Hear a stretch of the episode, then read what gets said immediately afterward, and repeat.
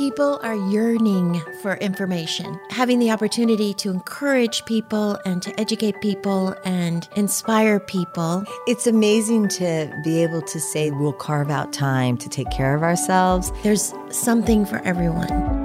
Our guest today, Karen Thomson, formerly a model from South Africa, is the founder of the online program Sugar Free Revolution and the Harmony Eating and Lifestyle Program. Karen is a recovering cocaine and sugar addict and identified a need for a support network and programs for those people trying to kick sugar and carbohydrate addiction. She is the author of Sugar Free Eight Weeks to Freedom from Sugar and Carb Addiction. Welcome, Karen, to Health Gig. Oh, I am so excited to be here. Thank you both for having me. Thank you for being here. We're excited too. So, Karen, tell us your personal journey and how you found yourself at the forefront of the sugar addiction discussion. You call it the sugar free revolution. well, I'm hoping it becomes a revolution, but absolutely.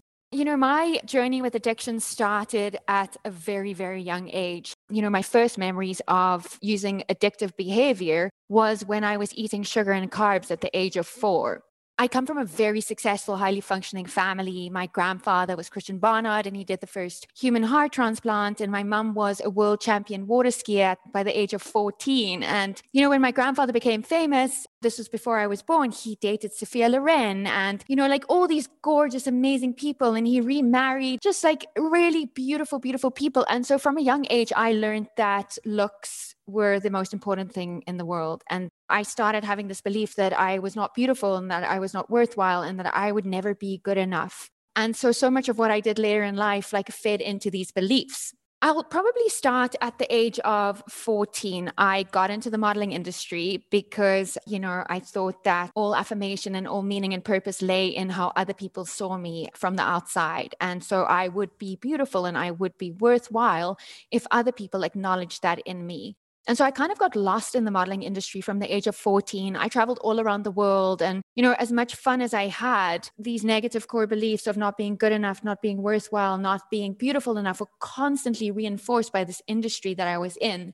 And so I started down this path of alcoholism and drug addiction and an eating disorder to soothe this internal problem, like trying to use external substances and also in a desperate effort to be as thin as I possibly could, because that was the age. You know, during that time, it was like the wave thing, it was Kate Moss, it was like all of those models who were just really, really thin. And so that continued until I was about 24. But when I was young, I had these incredible dreams of becoming a neurosurgeon. And I wanted to become a doctor and I wanted to create real change in the world. And I wanted to help people and I wanted to make a difference. I wanted to stop suffering because I'd experienced a lot of suffering in my life up until this point, and we all experience suffering. So it's not that my case was particularly unique, but I wanted to heal myself through other people. You know, I always had this like intrinsic need to do that. But at the age of 24, I woke up one morning. I'd been on a heavy binge. I drank a ton. I had done cocaine. And I woke up that one morning and I can remember it so vividly.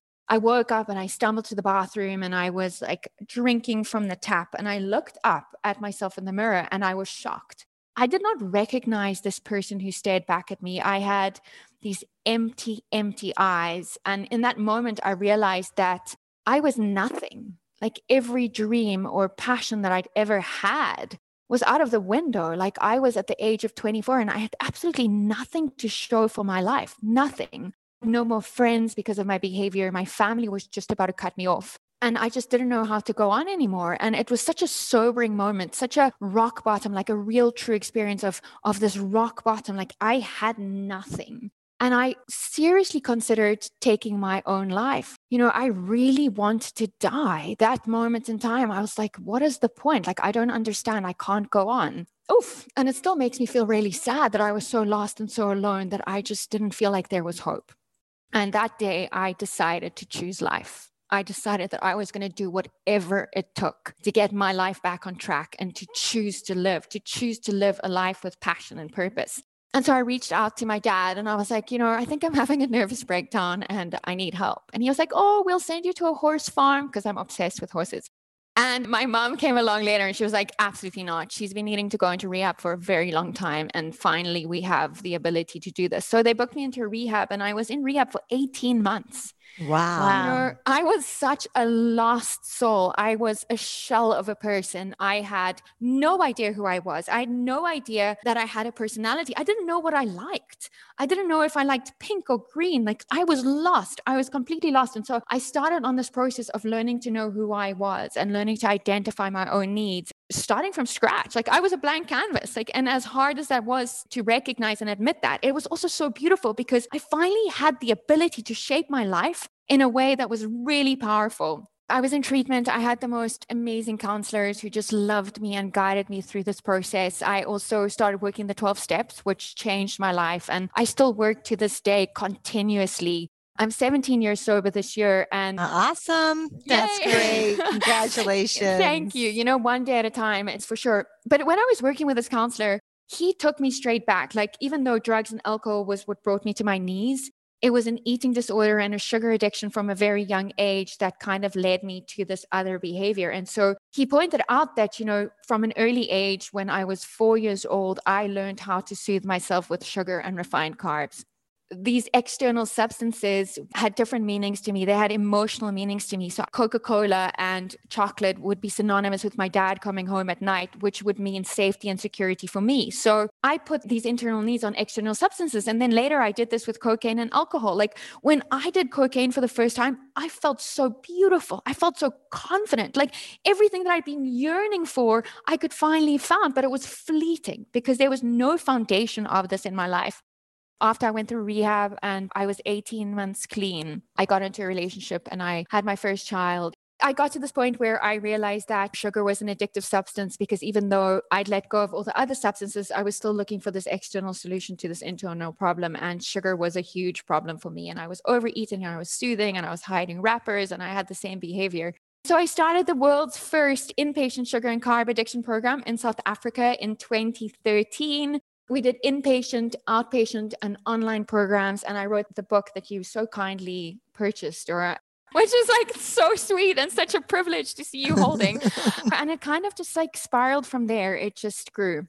It was sort of you had experienced rehab yourself for 18 yes. months and obviously had learned a lot and learned about yourself. And so, did you take that same idea and apply it to sugar? I mean, I forgot to mention that my husband and I had then set up these addiction treatment facilities. So we had psychiatric clinics, addiction treatment centers, and we treated mental disorders, we treated alcoholism, eating disorders, drug addiction, all different addictive behaviors. So, working through patients in that process and having a full clinical team psychiatrists, nurses, doctors, 12 step therapists, counselors we applied that exact program to sugar addicts, people who were obese, diabetic, who could not stop eating sugar despite the negative consequences that it had on their life. That was the question I think we have is what constitutes a sugar addict? I mean, because people can be thin and still be sugar addicts, right? Absolutely. My favorite definition of addiction is the compulsive pursuit of a substance or a behavior despite the negative consequences, right? So if you're just eating sugar and you're enjoying it and there's like no guilt or shame or fear, like go for it. But if you're continuously consuming sugar and it's causing havoc in your life, you know, there's chronic disease, you're diabetic, you're overweight, you're obese, and you're suffering from metabolic syndrome, which you can even when you're thin, then there's an issue. Or if you're experiencing huge amounts of shame and guilt, like you're physically healthy, but the sugar that you're eating is in huge quantities and leading to so much turmoil, then there's an issue. How addictive is sugar compared to cocaine or alcohol? There are studies, uh, mostly in animal models, that are showing that sugar is addictive, that it lights up the same centers as cocaine and alcohol does. You know, Mark Hyman, which I know you guys have interviewed him, has some great statements about it being exactly as addictive as cocaine. And there's one study done in rats where they had the option of going for cocaine or sugar, and they continuously went for the sugar. Like that was the one that was the most addictive. And so it's really hard to make a statement because the sugar industry is so powerful. And I don't want to get into any conspiracy theories, but you know, we're sitting in a chronic disease crisis right now. And so much of that is driven by what we eat. And it's not caused by the whole foods that we're eating. It's caused by the refined junk food, which is a great combination of sugar, salt, and fat to stimulate the bliss point, which wants us, like leads us to eating more and never feeling satisfied. You know, there's so many facets to sugar addiction and what it means. In the book, you describe how the consumption of sugar and carbs works, the spike, the withdrawal. Explain that. When you eat sugar, you have a dopamine spike, right? And dopamine is your feel good hormone. So your brain lights up and you feel amazing and it's just so wonderful, right? And then it's a fleeting high of sorts. And so you feel this dopamine rush, but then you have a crash and your blood sugar drops and you're feeling jittery, or not necessarily this extreme, but I'm doing like worst case scenario in this you feel jittery, you don't feel good. And so you start craving that high that you felt, that dopamine rush. And in addition, like because your blood sugar is low, you're feeling a bit jittery and you know that you need to eat sugar to bring that up again. And this leads you into this vicious cycle of craving, binging, withdrawal, craving, binging, withdrawal. And, you know, with addiction as well, there's a tolerance that builds up. So you need to eat more and more of the same substance to have the same results. And so that's that spiral of addiction that's pretty clear. So you're right. So it's just that you've got to keep it to keep yourself feeling good is really what it is. Absolutely. And because sugar in a way is as you say in so many foods it's almost like the silent addiction in a way, right? Because we celebrate with birthday cakes, we celebrate with brownies or that kind of stuff. So there's that part of it too, right? Absolutely. I mean, we're taught to celebrate by the consumption of sugar, not so much by the human experience or, you know, the emotional connection that we so desperately crave. Right. Yeah. And especially now when we can't be with each other, all there is is sugar. exactly. like our best friend. yeah. so true. Which is terrible. So the role of sugar addiction and obesity and diabetes, I think you pretty much just explained that, right? Is that when it's an addiction because I know that I'm severely overweight and I don't feel good, but yet I'm still doing it. I want to be better. I want to feel better. I want to be healthier, but I can't do anything about it. That's an addiction. For sure. And I think there's like the physiological component and there's also like the emotional, psychological component. And so my interest is more in the psychological component than it is in the physiological component because I'm not obviously a physician, but just from my own experience of this like jail, this mental jail that we create for ourselves. That's where I was. That's where I was at that point where I just didn't know if there was any hope. Like I was my own greatest enemy. You know, I was lucky enough to have the tools to break free from that. How do you get beneath the addiction? In other words, how do you figure out the underlying thoughts and feelings and behaviors that keep you stuck in an unhealthy lifestyle? My biggest and the thing that made the greatest difference in my life was not going to an expensive therapist or spending thousands on like a specific program. It was working the 12 steps. It was going to 12 step meetings and working the steps or admitting I was powerless over whatever substance and even relationships, believing that there was something outside of myself that could restore me to sanity and that that was god or a higher power or you know something other than just me something other than the self-centered fear that's constantly driving me to look for like this external search for meaning and purpose. So the 12 steps is applicable to food addiction, any addiction. It's applicable to any situation in life. You know, I wish they taught it in the schools because it's just the most beautiful program in admitting powerlessness, learning where our responsibility stops and where something else's responsibility starts. And so it's about, for me, keeping my side of the street clean. What do I have control over? It's not about blaming. Like, one of the biggest things in my addiction was that I felt like such a victim. I always felt that I was a victim of my circumstances. I was the victim of everything else. And, you know, through living recovery, I realized that I have control over that. Like I am the one directing myself, my subconscious, these thoughts that I operate according to that I wasn't aware of before, but that I am aware of right now, and harnessing the power of the subconscious to create this life beyond my wildest expectations. Can you go through the 12 steps? Yeah. The first step is admitted we were powerless over whatever substance or relationship so we admitted we were powerless over drugs and that our lives had become unmanageable. Okay, so my life is unmanageable because I am, say, diabetic and I'm overweight and I've lost my relationships.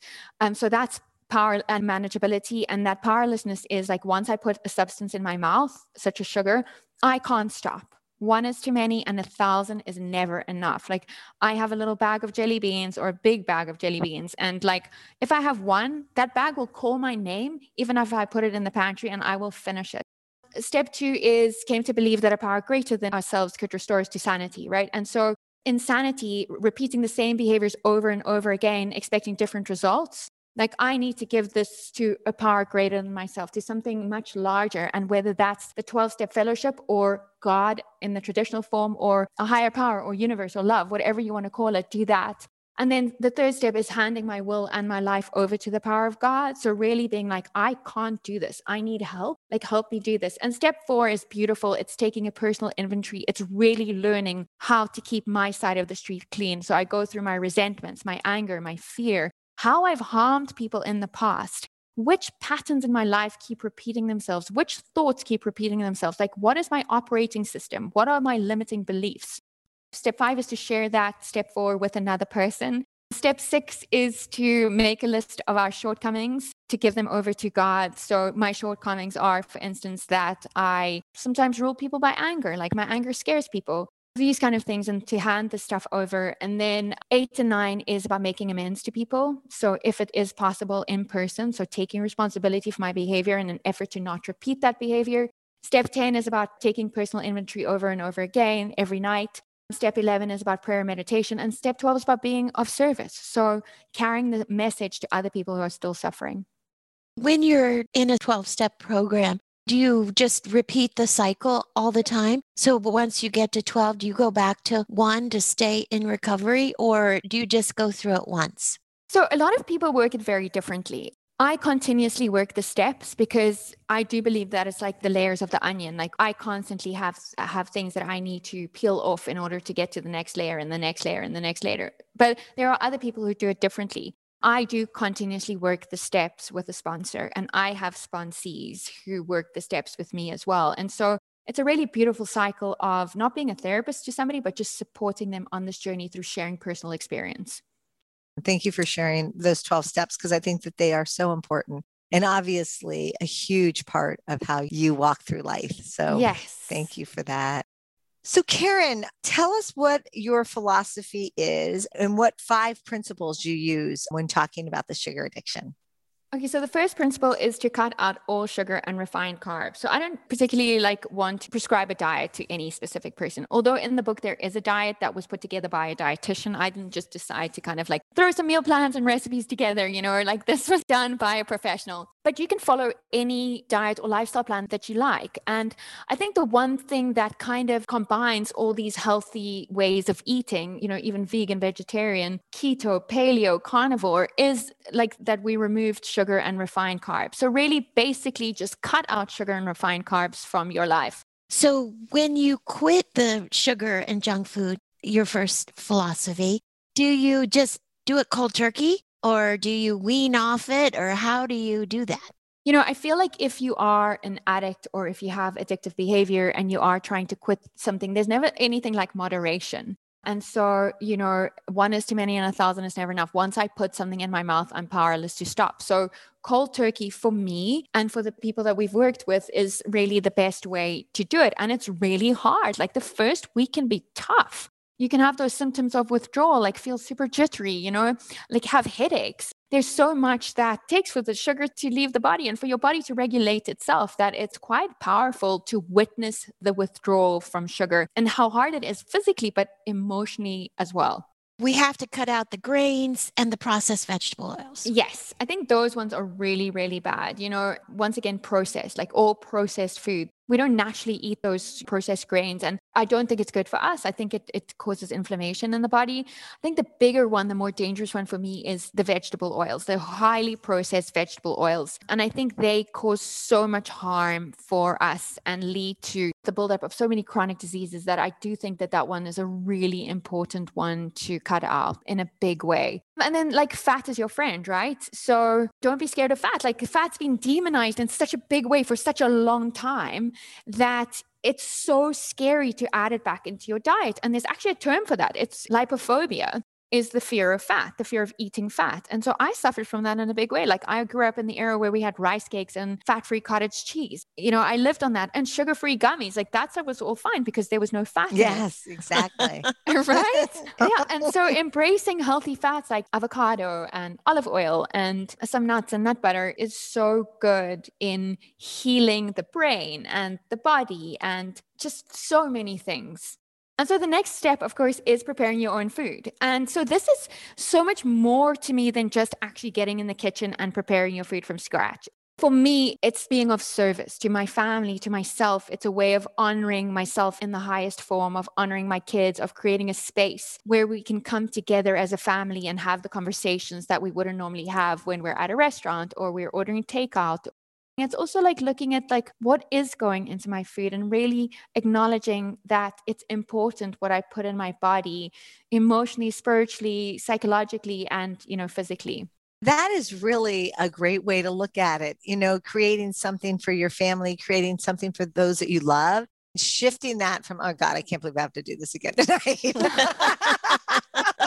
That's really lovely. Okay the last one is empowering yourself in body, mind, and spirit. And so I think the biggest thing here is to realize that we are the sum of our parts, right? And that we're not all just a body or a mind or our emotions. And so being able to look at ourselves holistically and recognizing that there's so many things that we need to take care of ourselves. I can't take care of anybody else if I'm not taking care of myself. And so, you know, looking at what I'm consuming emotionally, physically, spiritually, and prioritizing that, like really, really prioritizing that. I know that if I don't put my recovery program first, like things just go bad. And it's not that I use drugs or alcohol, it's just that my life becomes a little bit chaotic and unmanageable. And so I have to be very rigid with how I start my day, you know, with prayer and meditation and a journal. And I have quite a crazy routine, but it helps me. I suffer from depression and anxiety, and that needs to be managed in a big way. And so breathing in the morning and taking a cold plunge. I have to do that. I have to make sure that I do exercise every single day.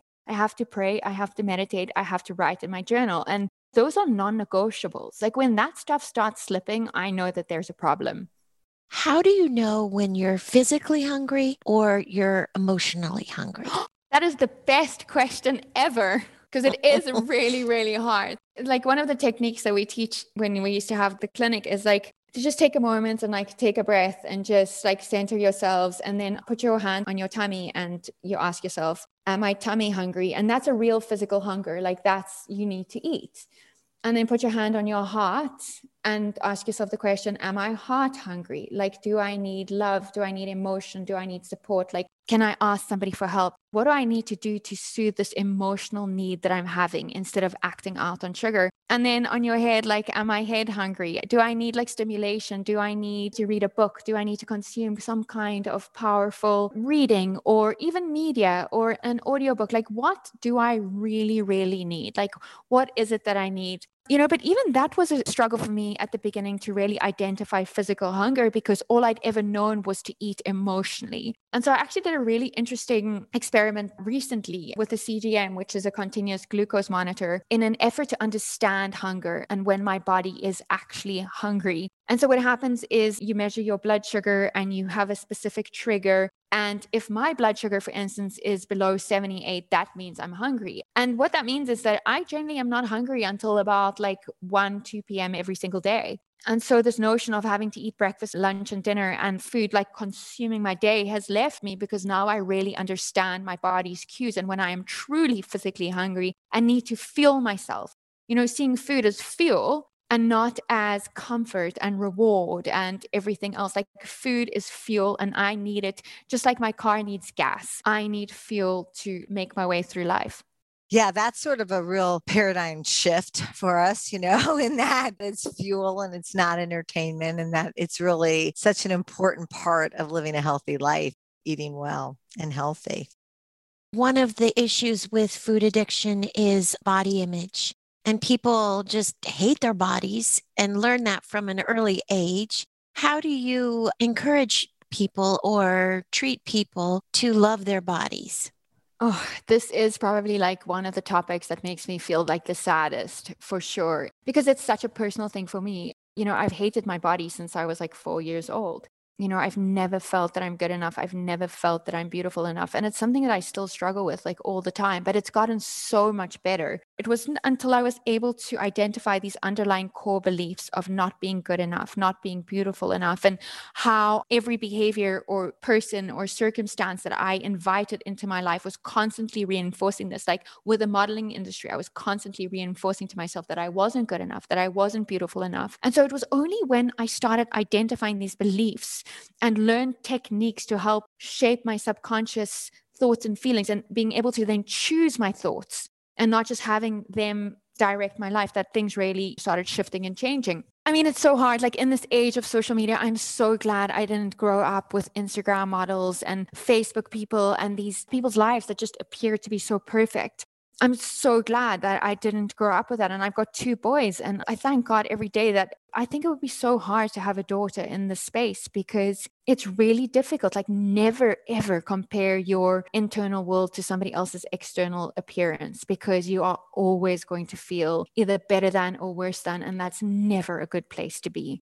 So, what I encourage people to do is a lot of mirror work, which is really hard, you know, just standing and looking at yourself in the mirror and just being like, I'm beautiful, I'm worthwhile, I'm good enough, and shifting those thoughts, like constantly questioning, like, this devil, this crazy person that lives in my head that tells me I'm not good enough, that tells me I'm not beautiful. Like being like, hey, who made you this expert? Like, I'm going to start challenging you because this is not the truth. You know, for so many years, and even up until recently, I was like, I'm a failure. I'm not good enough. You know, I haven't achieved much in life. And I was like, oh my gosh, I just turned 40. I've written two books.